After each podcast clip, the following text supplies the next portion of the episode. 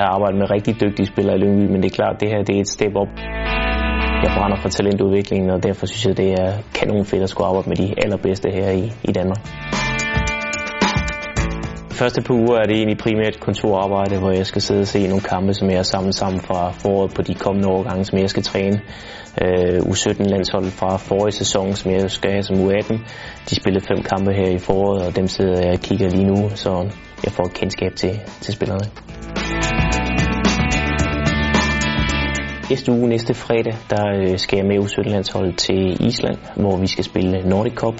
Jeg starter som assistent. Det er ikke min normale overgang, men Flemming Berg synes, det var en god idé. Det synes jeg også selv, at jeg kunne starte med en tur, hvor jeg var assistent.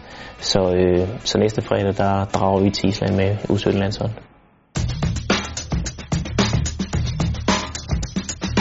Forventer, at jeg lærer dem rigtig godt at kende, og selvfølgelig vi, vi skubber dem i den rigtige retning, og at de bliver bedre som hold, men også som, som spillere.